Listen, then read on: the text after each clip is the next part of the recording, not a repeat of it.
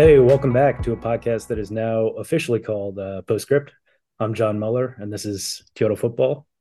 Hello. And welcome to the second episode. Complete dead air right here. I don't know how to start it. So. Okay, well, no, we're just gonna start over. Yeah.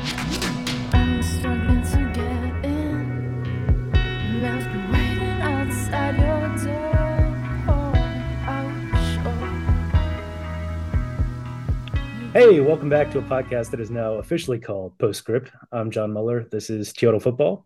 Hello. And you're here in the second episode now. The first episode seems to have gone over pretty well. Yeah, it's been cool to hear some feedback from folks. I mean, the community, this is a very niche podcast, and the community, I think, in large part has been receptive. We've got some feedback that is encouraging, some constructive criticism, a mixture of everything in between. I would say for sure that going to the Wayback Machine for 2010 blog posts is a niche pursuit. Soccer analytics itself and soccer tactical analysis, all the stuff that we're going to cover here, you can't even call it a niche anymore. It's huge. And so it's really cool that like some of the people who weren't there in 2010 are also curious about what was going on back then.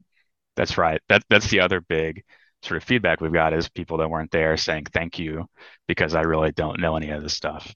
And these are people that are like in football or writing blogs or on Twitter, anything and everything in between. It's very cool. And to be clear, I also was not there in 2010. I was not reading these blogs in 2010. I didn't know they existed.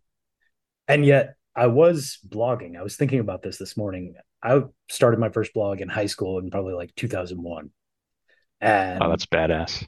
Almost everybody that I know like had, some kind of personal blog. I think later I had a blog about movies. This was just what people did. They started blogs about everything back then. And yet we don't see the kind of soccer blogging that we're interested in pop up until 2008, 2009, which is a little surprising, right? Like the most popular sport in the world. Nobody's blogging about this stuff during those 8 years when everybody else was blogging about everything.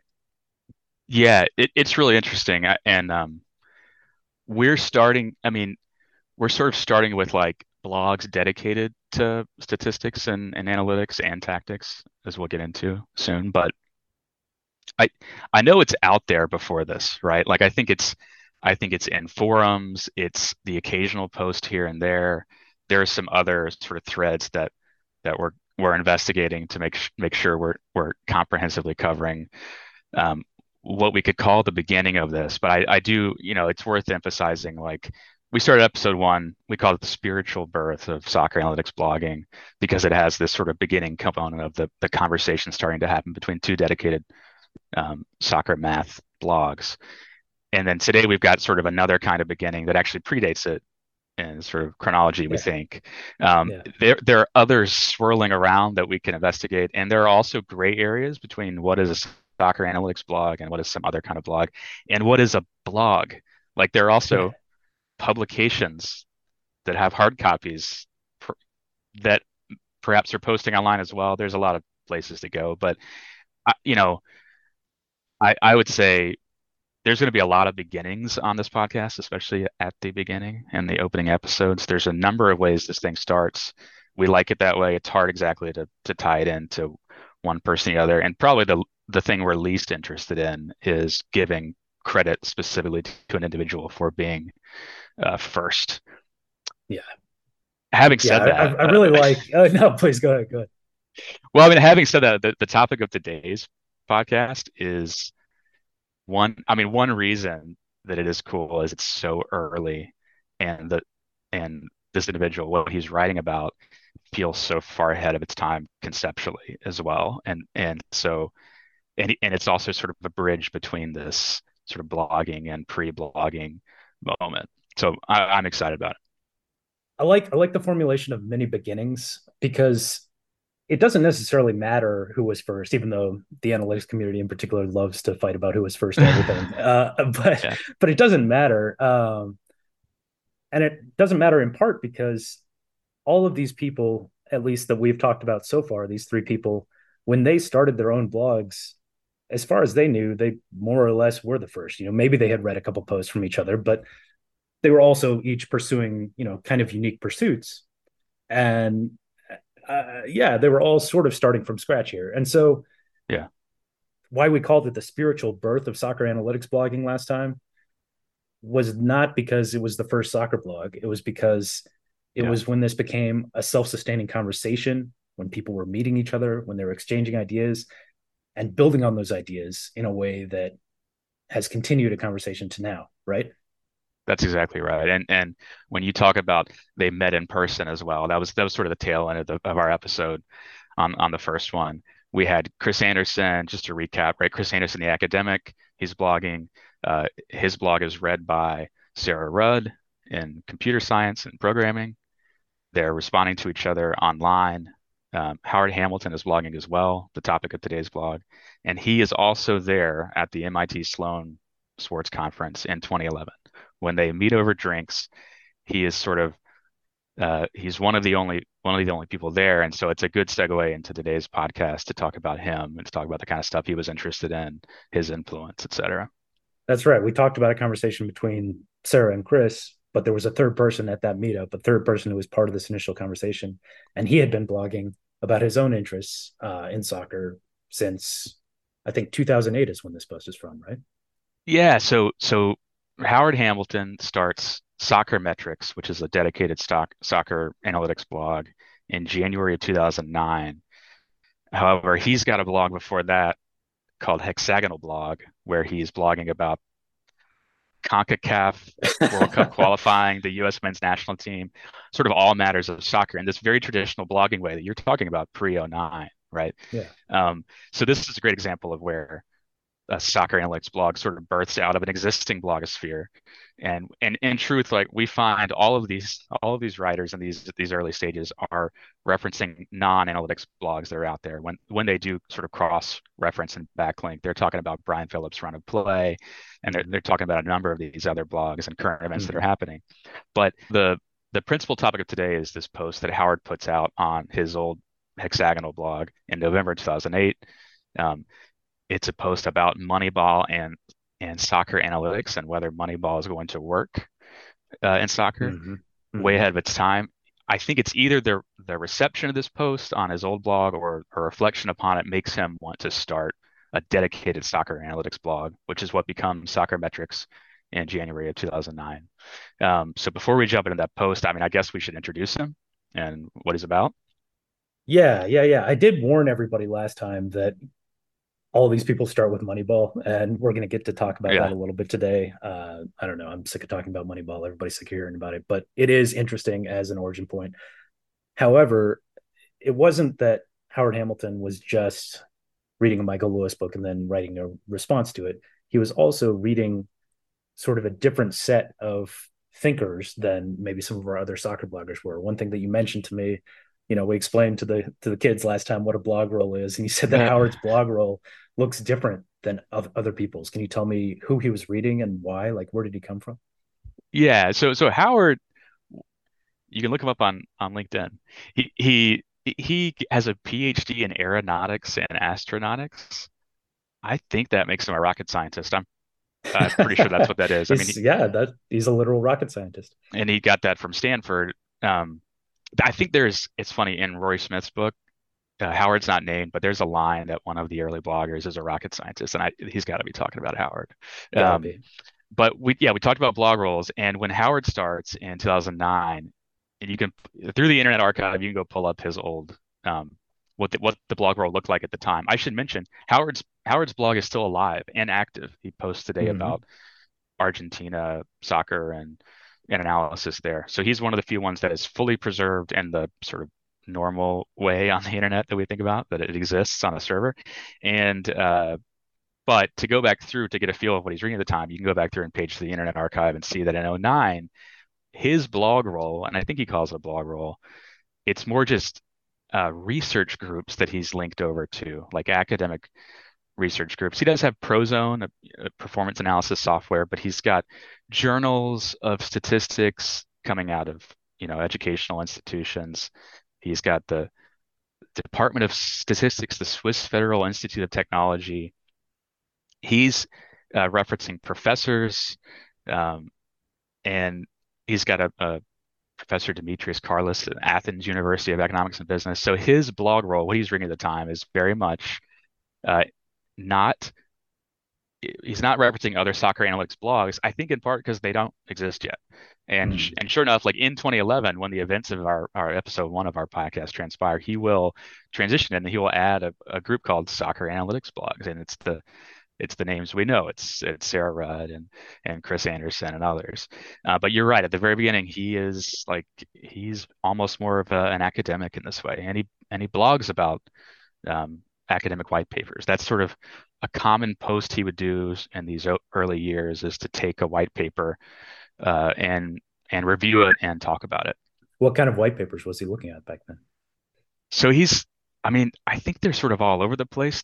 He's aware of Reep and Pollard. I think he makes reference to them. I think Chris does as well at Soccer by the Numbers. But we may talk about Reep and Pollard in some future episode. Yeah. But we mentioned last time that academics have been looking at soccer in their own circles for many, many years, and Charles Reep is probably the most famous of those. And by the time that the analytics revolution, I hate that word, but by the time that soccer analytics really takes off, everybody's talking about Charles Reep, and he did some really groundbreaking stuff. So it is relevant that Howard in particular was, I think, helping to bring some of that knowledge into the blogosphere early on, right? That's right. And I think he would describe it this way, as sort of starting at this very, I don't know, I mean, it's a very robust level of analysis, I would say. And he looks at current white papers that are passing around to things that are very interesting. We might need to return to someday here, but I think, that, and he also, by the way, blogs very informally. When he sees new traffic show up in a certain region of the United States, which would have been coming out of his sort of blog dashboard, I assume, he welcomes them. He says, "Thanks, Sounders fans." He sees a bunch of traffic in the Pacific Northwest. The best way to do numbers in American soccer writing is still to stir up Sounders fans. Or Atlanta United fans. That's right. And he blogs. I mean, he blogs about his personal life. He blogs about moving. I think he starts in Arizona and he moves to Atlanta. He blogs about submitting research papers to conferences and whether they're accepted or rejected. And he blogs about the conferences themselves. He is, in addition to just having this more academic background, he is also a real leader over the years and pulling all these analytics bloggers together and analytics professionals together at the MIT Sloan conferences.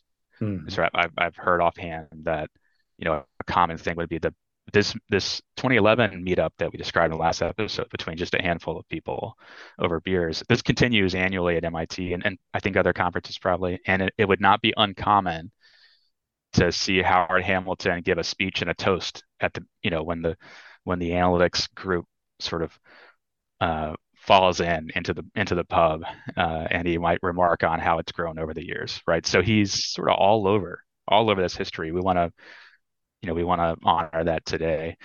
But I do think, I mean, you're most interested in his very first post, as we mentioned.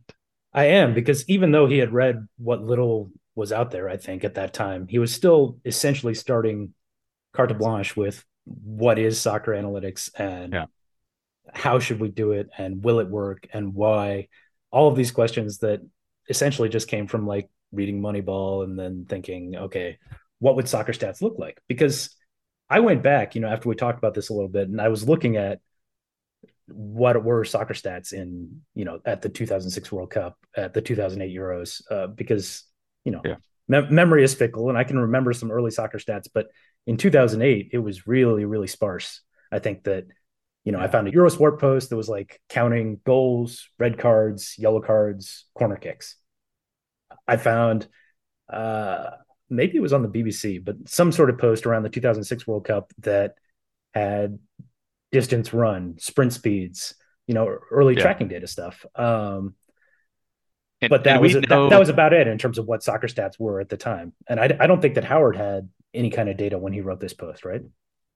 That feels right. Very limited. I mean, and we know that Opta is around and Prozone is around. Right. That's right. And there's data companies collecting this data years and years before this post happens. But it's a topic we can return to probably some of the time as to the public availability of data and whatnot. But you're right. I think back too to these seminal memories and my soccer memories in my mind, and they're not full of public detailed data, right? Yeah.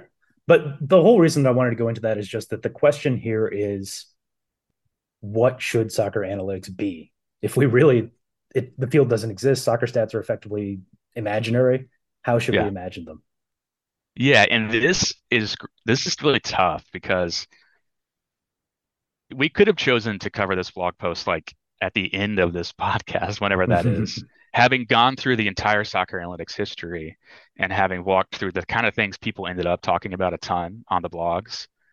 The soccer analytics blog history, I should clarify. And then it would really put into contrast like how cool this stuff is that he's talking about here.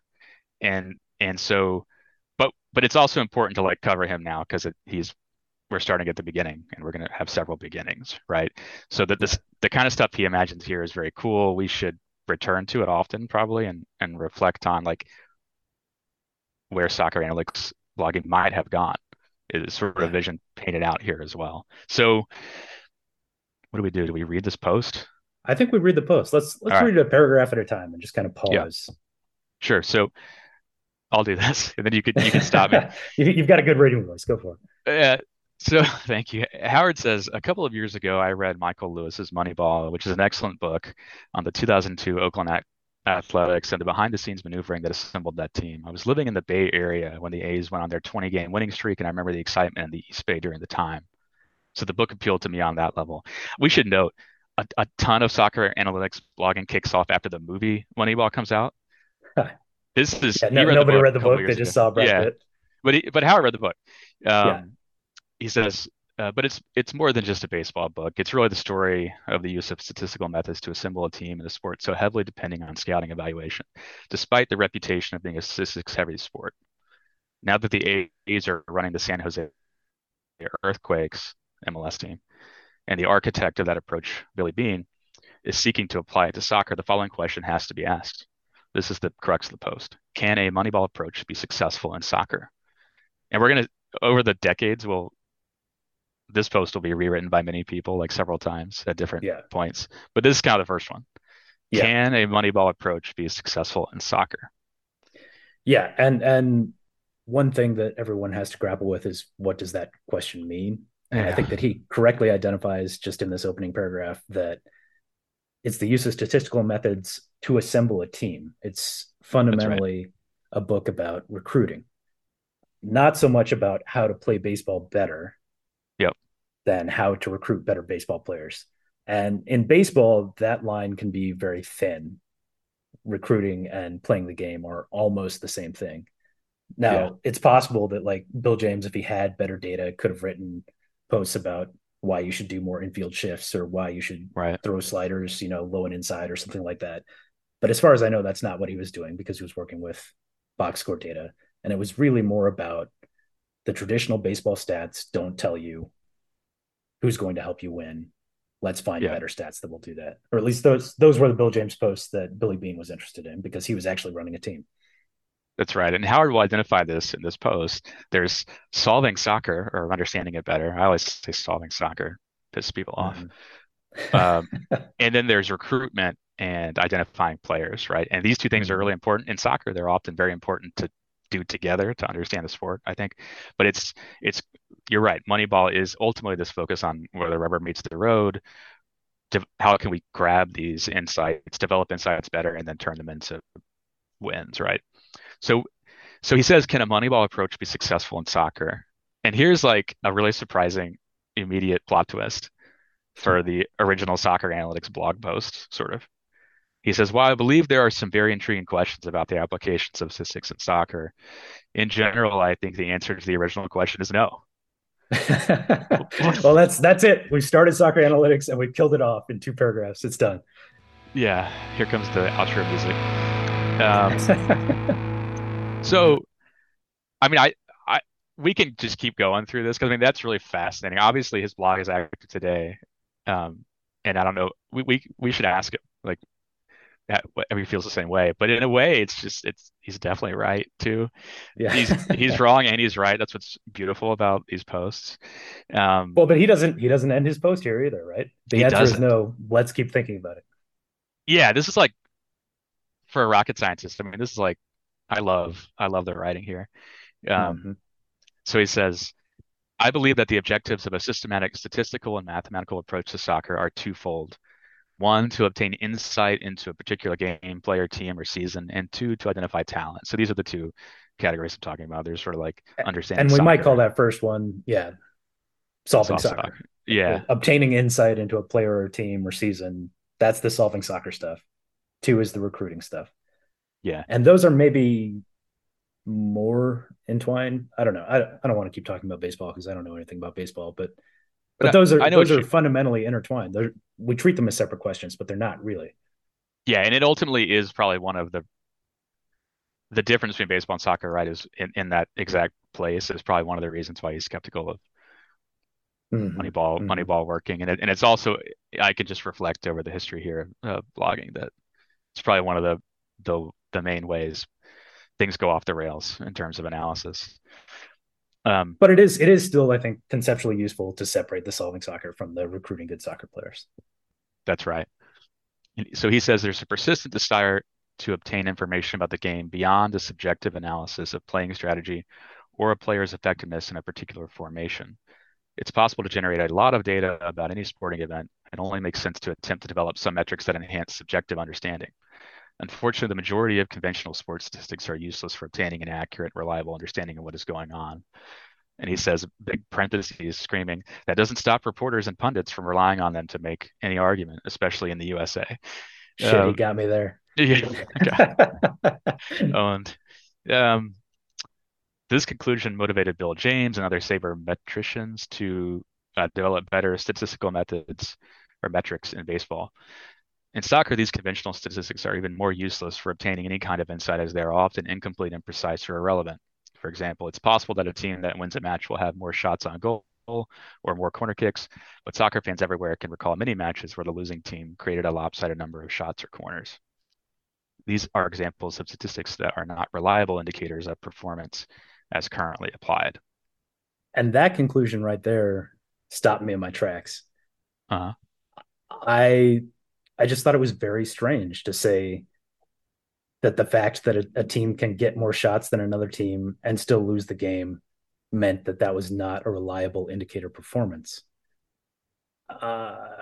It seems like if that's what we're saying, then the only reliable indicator of performance is goals. And yet Howard knows better than that, and he's going to tell us better than that later on. So I was curious why he stopped here.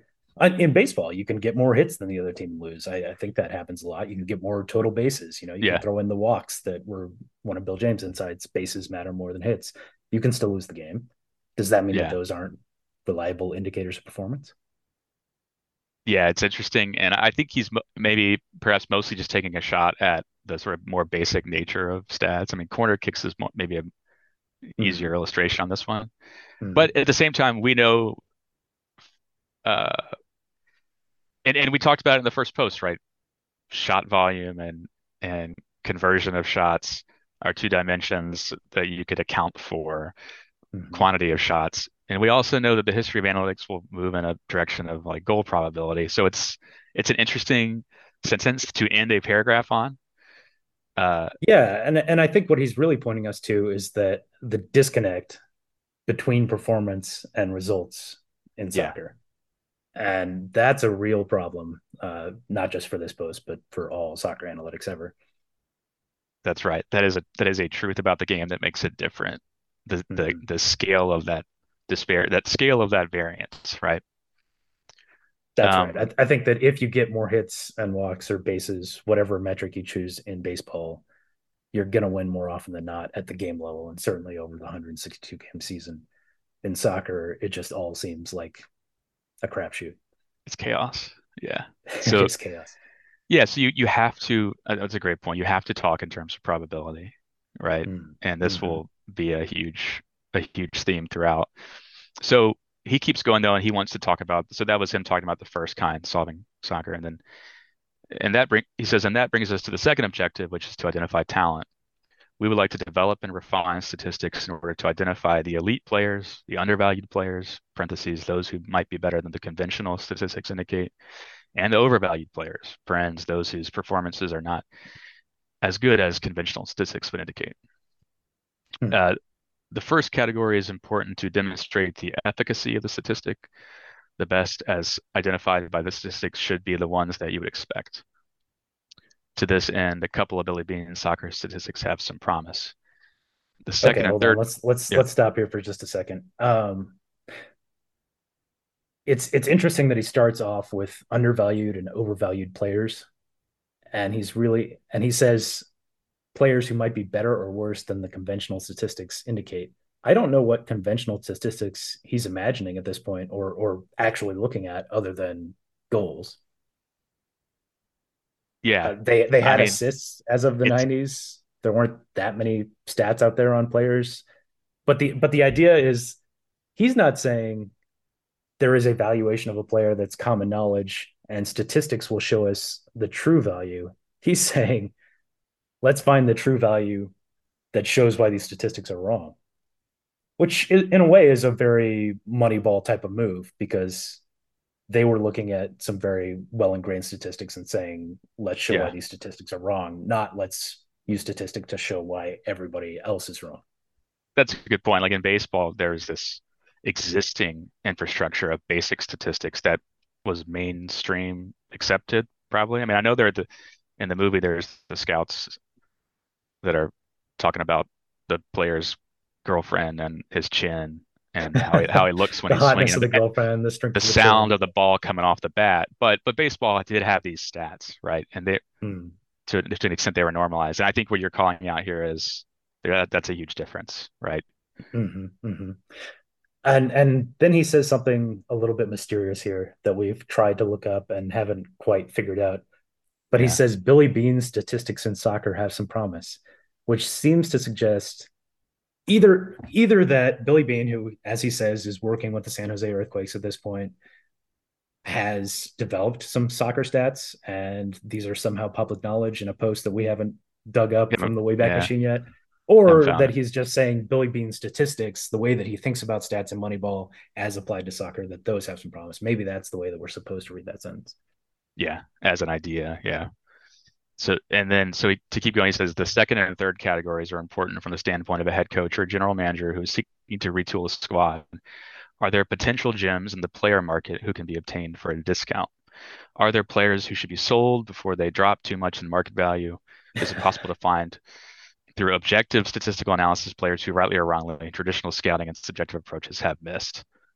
So now we're firmly in the realm of recruiting. We're not solving soccer. And yet he's going to pivot out of that, I think, in a second.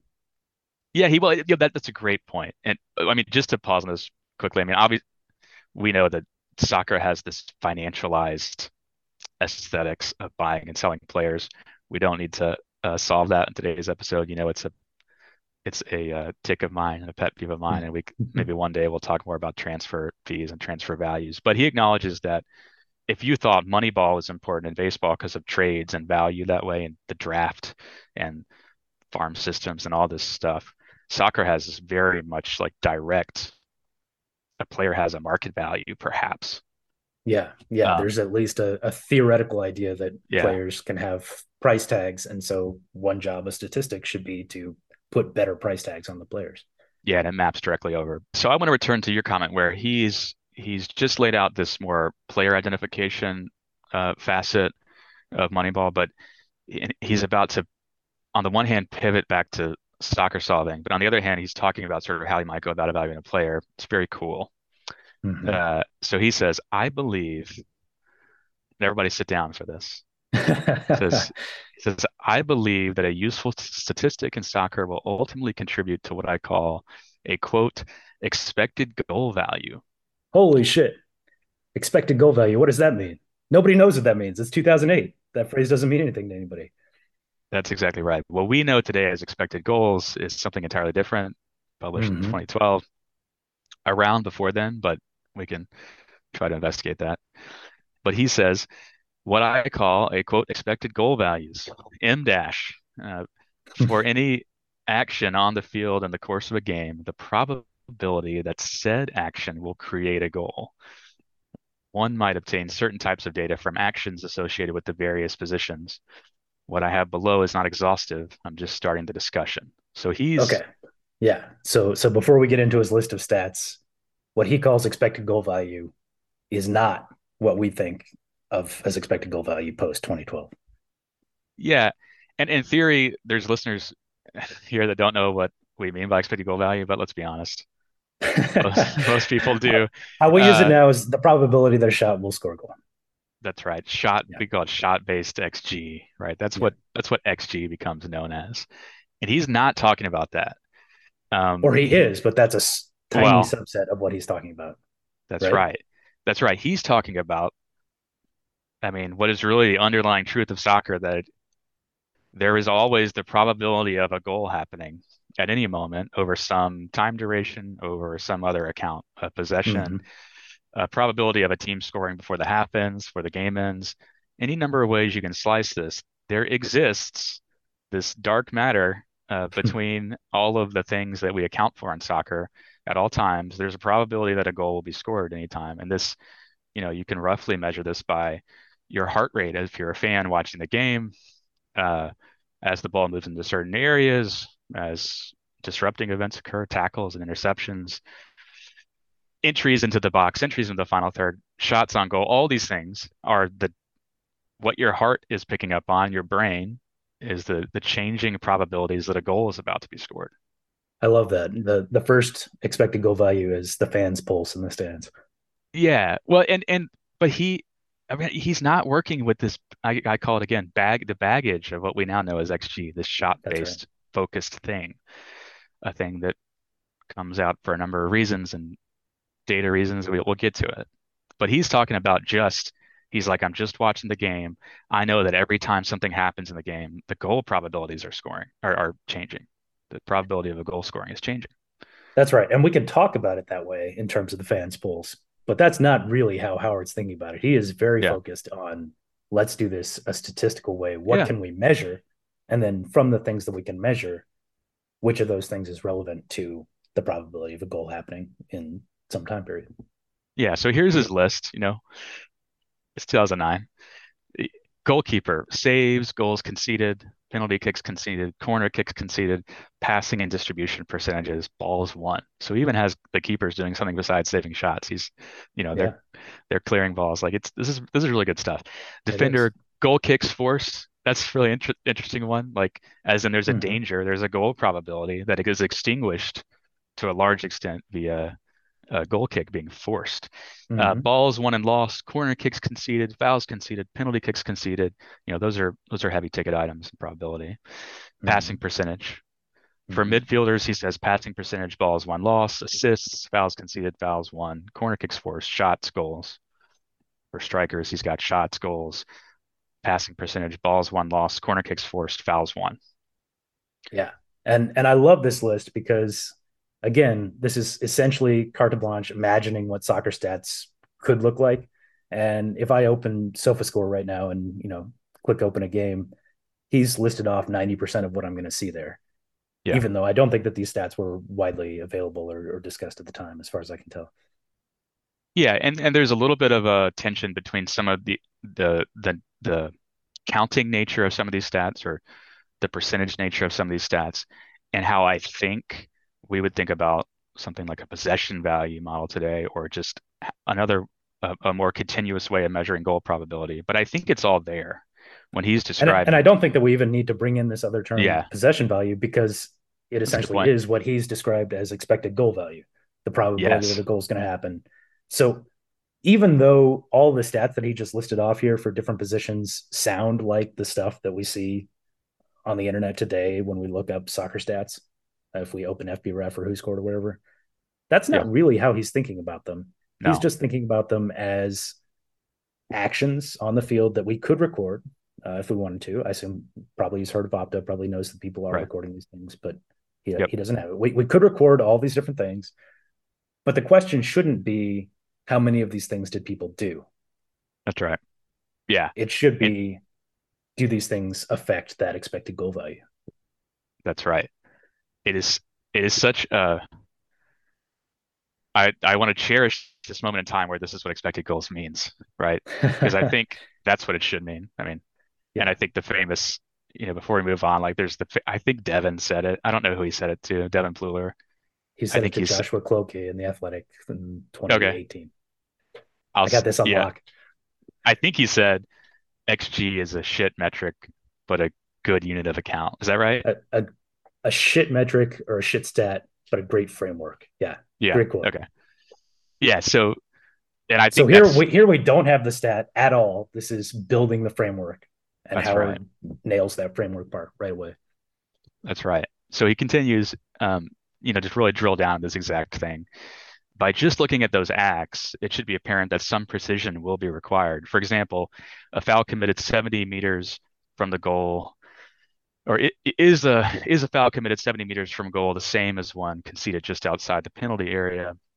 What's a good shot on goal, or what is a high percentage shot on goal? That seems pretty early for him to be saying high percentage shot on goal. What is a good pass, in quotes? What of the passages that remember most? One of the passages I remember the most from Moneyball was how much the sabermetricians had to rethink what they thought they knew about the game of baseball, what comprised a good hit, what statistics was the best indicator of future success in the majors, and so on. Mm-hmm. So here he's sort of inventing soccer statistics and also saying at the same time that we need to do the Moneyball move and ignore those stats and figure out which ones matter for winning. The fact that he goes immediately to what is a high percentage shot shows us that he is not thinking about counting stats, that he is thinking about how do these events, these actions contribute to expected goal value. Not all fouls are the same, obviously, right? The value of a foul at one part of the field is not the same as a value in another part. Not all shots are the same, obviously. Although, again, this is not obvious. Like we saw Chris Anderson and Sarah Rudd working through these questions. That's right. That year or a year later.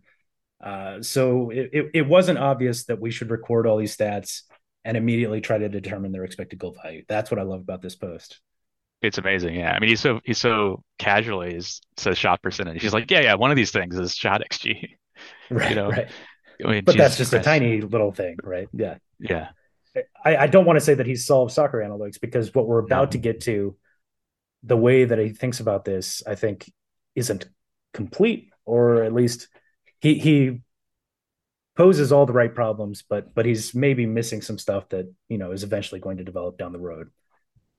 Yeah.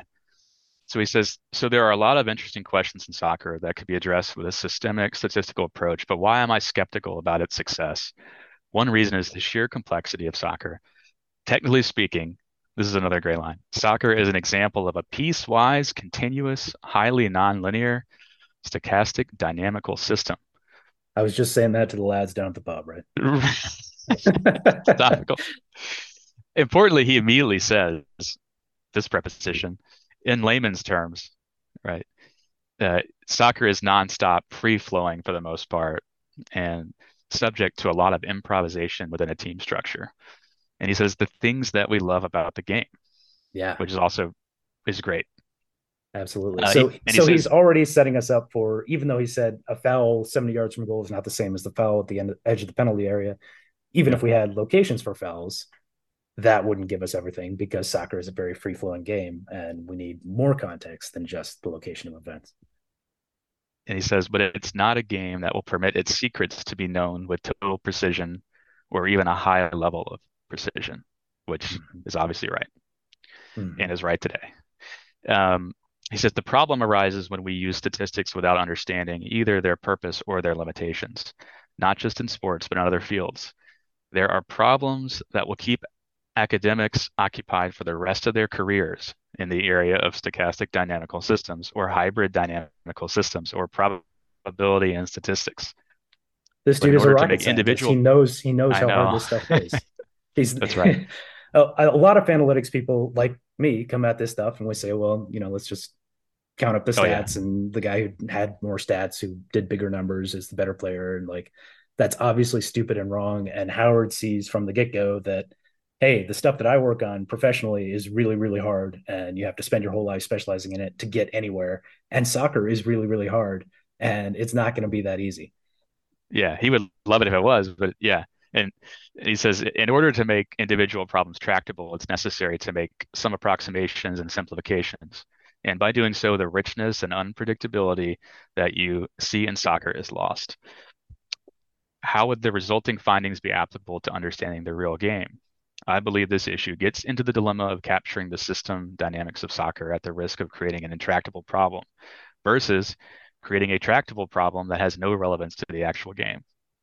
And that last sentence is a little bit wordy, but I like what he's getting at here. I like that he's saying we can do an easy problem. We can do counting stats, but it's not actually going to be useful. Or we can do the hard problem. And he thinks that we should just despair of the hard problem right away.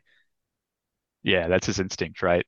Even though I'm sure he would love to take a shot at, and he says this here. But so he says, my second reservation lies in the sheer amount of data required to make an accurate and useful metric. And we're getting to the end of this post, by the way. So, which would limit its efficacy in some parts of the world. This is the challenge of taking measurements from a nonlinear dynamic system. Before my current job, I worked as a researcher in experimental and computational fluid dynamics. And I can assure you that obtaining measurements from a nonlinear system is not an easy task. For soccer, one would need video analysis that includes player and ball tracking. Mm-hmm. For which one would need at least 3 cameras at each match and video processing software. Mm-hmm. I was going to say this would be a difficult task, but in July, a group of Italian researchers, and he sends a link over to a paper at an international conference in Canada. They presented such a system at an international conference in Canada. In parentheses, it says, if they're smart, they'll license it and make a lot of money. I could see this system being feasible in North America, parts of Latin America, Europe, East Asia, and Oceania, but not in some parts of the world that are much poorer, parentheses, Africa, some parts of South America, and the Caribbean. And those latter areas are where you are more likely to find undervalued players. So he pulls it back to Moneyball, right? Yeah. Over several paragraphs of like basically summing up soccer on the statistical, but he pulls it back to Moneyball where it matters for a GM. Right. Yeah. And I like that, like the real reason that he's despairing of the hard problem isn't that he thinks it's not doable. He thinks that it's very hard, but he's saying the data availability won't be financially feasible, which is still to some extent true.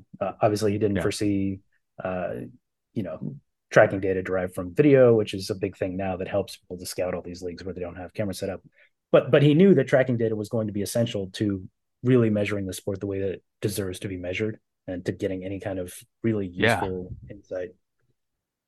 I mean, you've heard, if you've been around the blogs for years now, I mean, it's been, I don't know, it's probably been like 6 or 7 years of, if only we had tracking data, we could solve this one problem that we're otherwise stuck on, right? And at a certain point, I got really annoyed at that. And I was like, surely there's more we can do. And I think there is still, but I think very recently, I was just like, actually, tracking data is, exactly. I mean, it's what he's talking about here. Like all these changes in goal probability, they are contingent on off-ball movement. They're contingent upon all these other things that we can't see in the event data. Not that he had all this event data to begin with there. So that's right. And at this point, event data did exist in an early form. Tracking data did exist in an early form. He's going to very quickly figure out that these things are real and out there. He's already pointed to a white paper about it. But that's not really the issue. It's the issue is not can we get these things, but even if we get these things, can we apply them to soccer, which is impossible, which is, it's not as easy as counting up passing percentages and goal kicks drawn. What was it that he said? Like, even if we invent very clever stats, that doesn't get us to the measuring performance part that he identified at the outset. Because he honors here that the reason we love soccer is this quality of it. Mm-hmm. So then he says, in conclusion, while I believe there is a wealth of interesting academic and practical problems in order to create a quantitative understanding of soccer, in the end, the game won't permit itself to obtain that kind of understanding with sufficient precision to make such an approach feasible. I'm willing to be proven wrong on the latter point, and I'm willing to pursue some of these research problems myself with some funding from a club, of course. That's the end of the post. Brings it back to money questions at the very end, Right, What a great first post for a blog that's been running for 13 years about soccer stats. This is hopeless. Let's keep going. I couldn't really believe it when I found it. And if there's one thing we want to accomplish in this episode, like, people need to know about this, and they need to know about Howard. He's always been there. The people that are in the industry know, but I'm sure there's so many people that don't. And he's really humble about this. If you ask him if he invented soccer analytics blogging, he will just tell you no. But I can't really. I'm sure he's right in a sense there, but this post is so early to the point where he doesn't have the blog roll of other blogs at this point. It is incredibly early. And I also think it's probably worth just reflecting on, right? We know where soccer blogging, analytics blogging will sort of go mostly, or what it will be focused on for the next decade plus. And it focuses a lot on the shot XG thing that happens. Not always. It's wrong to flatten it that way. And we're going to hit some great stuff that is not that. But it definitely goes in that direction in the public sphere. It's unclear, right? This other idea, this more what he, his original idea of what expected goals means, the change in probability of any given action or any given moment on the pitch. This might go underground into clubs at this point, or already be there. There's a world in which this is what we've been talking about only, instead of what in my mind is really only the last handful of years, where possession value models and expected threat and these sorts of things are talked about today. So it's interesting to think back on an alternate universe here that starts with this post. That's right.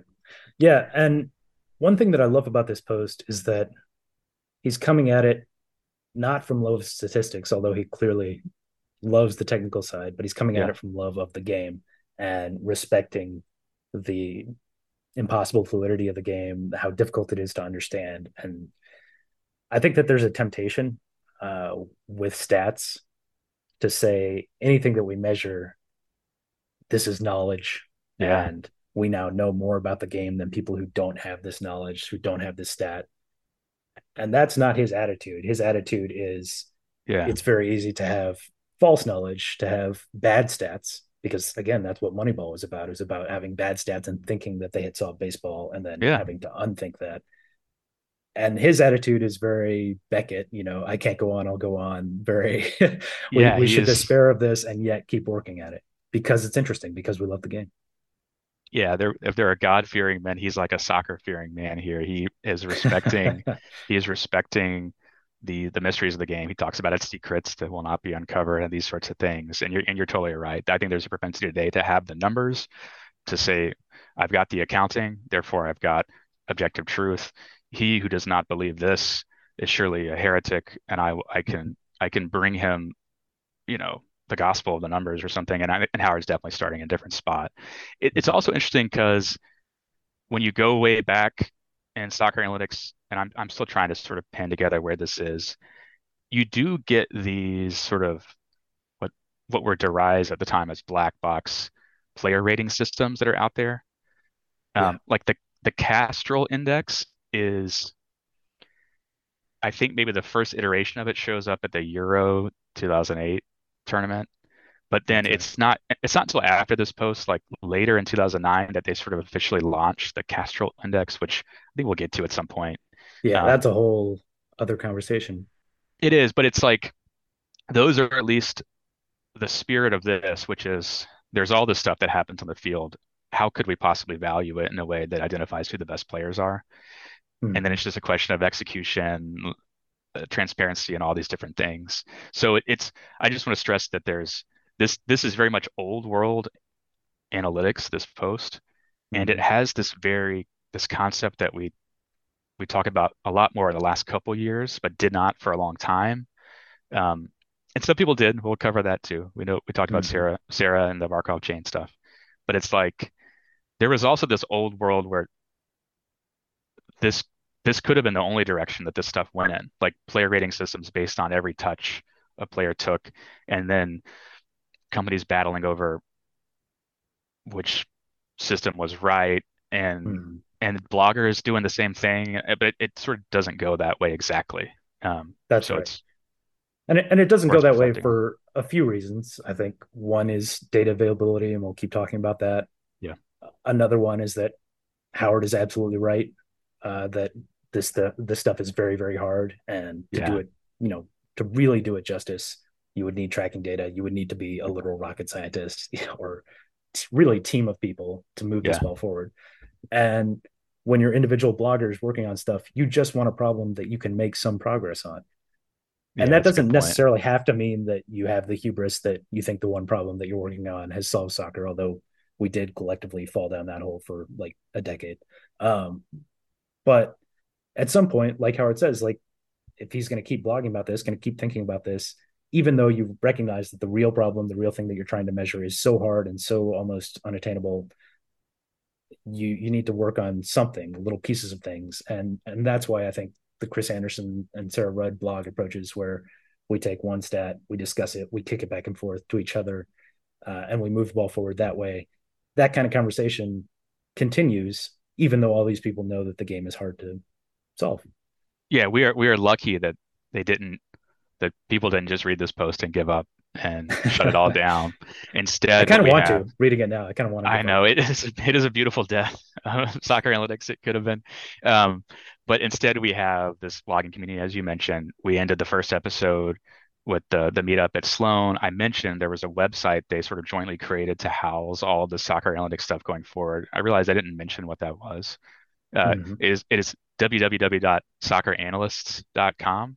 It is deleted, but you can find it on the Wayback Machine. And I would encourage people to do that because, again, this is a great sort of full summation and of soccer analytics. And it's brilliant that it happened then. We're lucky that that was not the end of it, because we have all of these great blog posts to go back and read and podcasts to do. And we don't actually know which one we're going to do next, because like we said, there are many beginnings to this thing. We've already talked about so many different things that we want to talk about in future episodes. Yeah. So we don't really have a next episode to tease right now, because we're going to, I don't know. Yeah. The problem next week. The problem is not that we don't have the next place to go. The problem is that we have like 30. That's right. So, and part of that is, there's a bunch of different choose your own adventure paths we can go from here for a minute before we get out of these very early years. And they're all important. But another reason is we get feedback after these episodes. We got good feedback after the first one, and people jumped in the direct messages to talk about different places to go, people to talk to make sure we're sort of covering all of this and capturing as much as we can. So, we welcome that sort of feedback, I would say. Yeah. Send John or I a message if you got something cool that's way back that you don't want us to miss, and we may ignore it. Or we may cover it, but that's, again, from here on out, there will be many beginnings of soccer analytics blogging, of soccer tactics blogging, before we really get going, and they're all really interesting. That's right. So yeah, DM us, tweet at us. This podcast is itself a blog that has a comment section, as a blog should have. So if you want to do it that way, whatever. But yeah, let's make it a conversation. God, that's really corny, but it should be that way. Yeah, it's very cool. All right. Thanks, everybody, for listening, and see you next time. See you guys later.